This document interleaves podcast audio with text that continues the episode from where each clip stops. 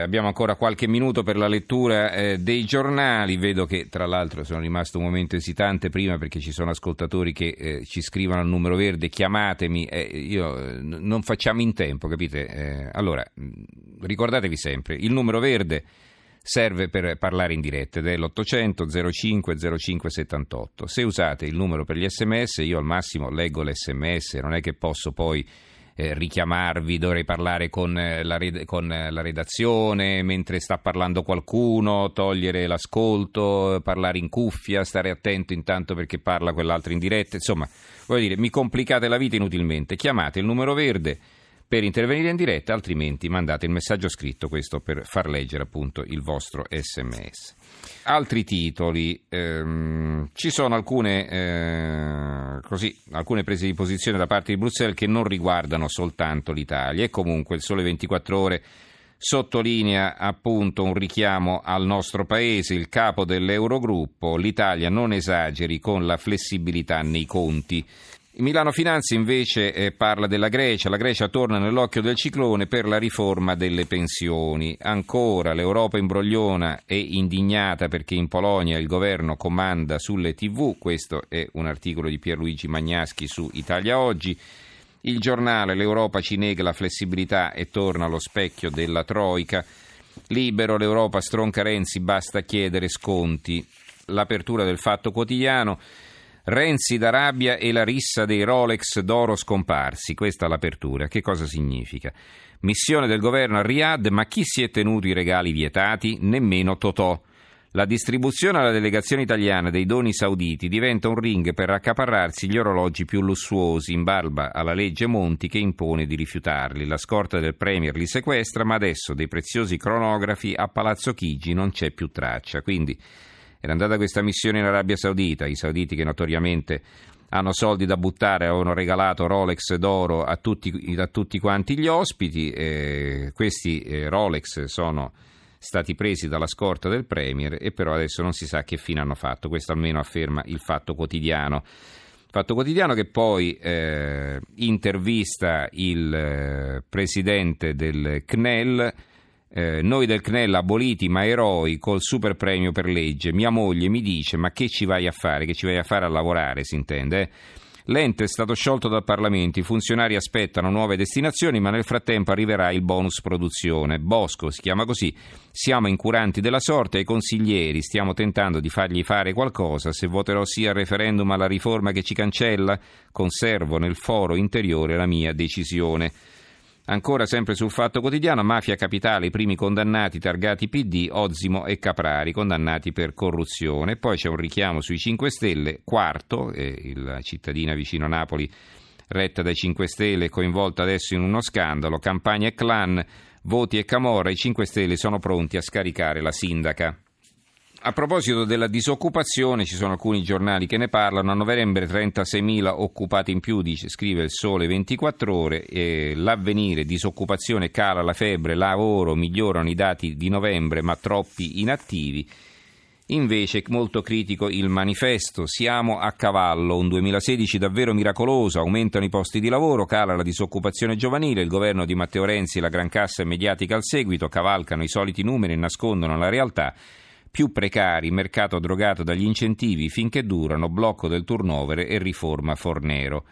Siamo a cavallo, il titolo è eh, raffigurato da una foto dei corazzieri a cavallo che entrano al Quirinale. È nebbia da diradare, è l'articolo di fondo di Marta Fana, il tasso di disoccupazione a novembre segna una riduzione dello 0,2 rispetto ad ottobre, attestandoci all'1,3%, 11,3%, non compensato dalla fuga dal mercato del lavoro rappresentato dall'aumento del tasso di inattività. Il tasso di occupazione rimane stabile intorno al 56,4% tra i più bassi d'Europa. L'unità apre così il tesoro degli italiani. Da oggi il demanio mette online per la prima volta l'intero immenso patrimonio dello Stato, operazione trasparenza e valorizzazione di 32.000 edifici e 14.000 terreni, valore 640 miliardi. L'apertura delle opinioni, voti della Camorra, l'ammissione di Grillo, il leader definisce non determinanti i voti portati al suo partito dai camorristi di quarto senza rendersi conto che in questo modo ammette l'accusa mossa ai 5 Stelle di aver usufruito del sostegno della criminalità organizzata. Sull'argomento apre il mattino, Movimento 5 Stelle a quarto, indaga Cantone. L'ANAC acquisisce gli atti del sindaco, Grillo mai ceduto alla Camorra, il PD chiede ad Alfano lo scioglimento del comune, i dubbi di Casaleggio sul primo cittadino. L'articolo di fondo è di Isaia Sales, l'economista, se il mito dell'onestà a prescindere diventa infiltrabile. Infiltrabile nel senso il mito dell'onestà, quello dei 5 Stelle si intende, no? Poi, secolo XIX, a centropagina, lite al casello massacrato dai nomadi. Dopo il pestaggio, gli aggressori in fuga al campo di Bolzaneto. Genova, grave pensionato e 100 sinti accerchiano i carabinieri intervenuti per difenderlo. Il tempo, tutti i report di Verdini e Berlusconi, messaggi segreti da Renzi alle donne, dal cerchio magico ai deputati che vanno in tv, ecco le lettere sui rapporti col Premier, le bizze del cavo e i tradimenti in Forza Italia.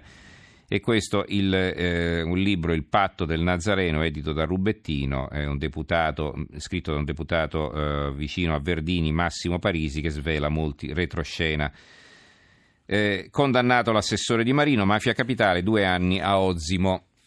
E poi eh, c'è una notizia che riprendiamo dal giornale di Vicenza, ricordate Hermes Mattielli, quell'uomo condannato a cinque anni di carcere per aver sparato a due ladri che lo stavano derubando e che poi era morto poco, poche settimane dopo la sentenza. Mattielli avrebbe dovuto lasciar fuggire i ladruncoli e questo sta scritto nelle motivazioni del giudice che spiegano appunto la condanna, le motivazioni della condanna a cinque anni. Quindi non gli doveva sparare, ma li doveva lasciare scappare. C'è scritto proprio così nella sentenza. Poi una curiosità che riprendo qui eh, dal, da Italia Oggi. Intanto su Italia Oggi intervistano Vittorio Feltri. Renzi perde Roma ma guadagna Milano. Il centrodestra invece perde dovunque. Queste le previsioni di Vittorio Feltri sulle prossime elezioni amministrative. Il dritto e rovescio, il corsivo invece.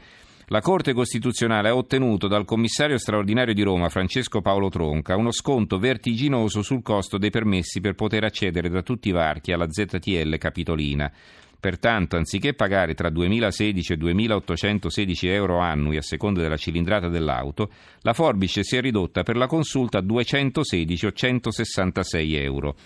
Nel formulare la richiesta a ottenere lo sconto, la Corte Costituzionale si è agganciata al pari sconto che era stato concesso al Quirinale in base al fatto che anche la consulta è un organo di livello apicale nell'amministrazione dello Stato che la Corte Costituzionale perda tempo per chiedere il maxi sconto rispetto a quello che pagano tutti i cittadini, pur avendo trattamenti che i cittadini nemmeno si sognano, dimostrano che si è perso il pudore ad ogni livello. Questa è la conclusione del corsivo. Va bene, non c'è tempo di leggere altro, ma più o meno vi abbiamo dato conto di tutte le cose più importanti. Eh, io ringrazio in regia Gianni Grimaldi, il tecnico Vittorio Bulgherini, in redazione Giorgia Allegretti, Carmelo Lazzaro e Giovanni Sperandeo.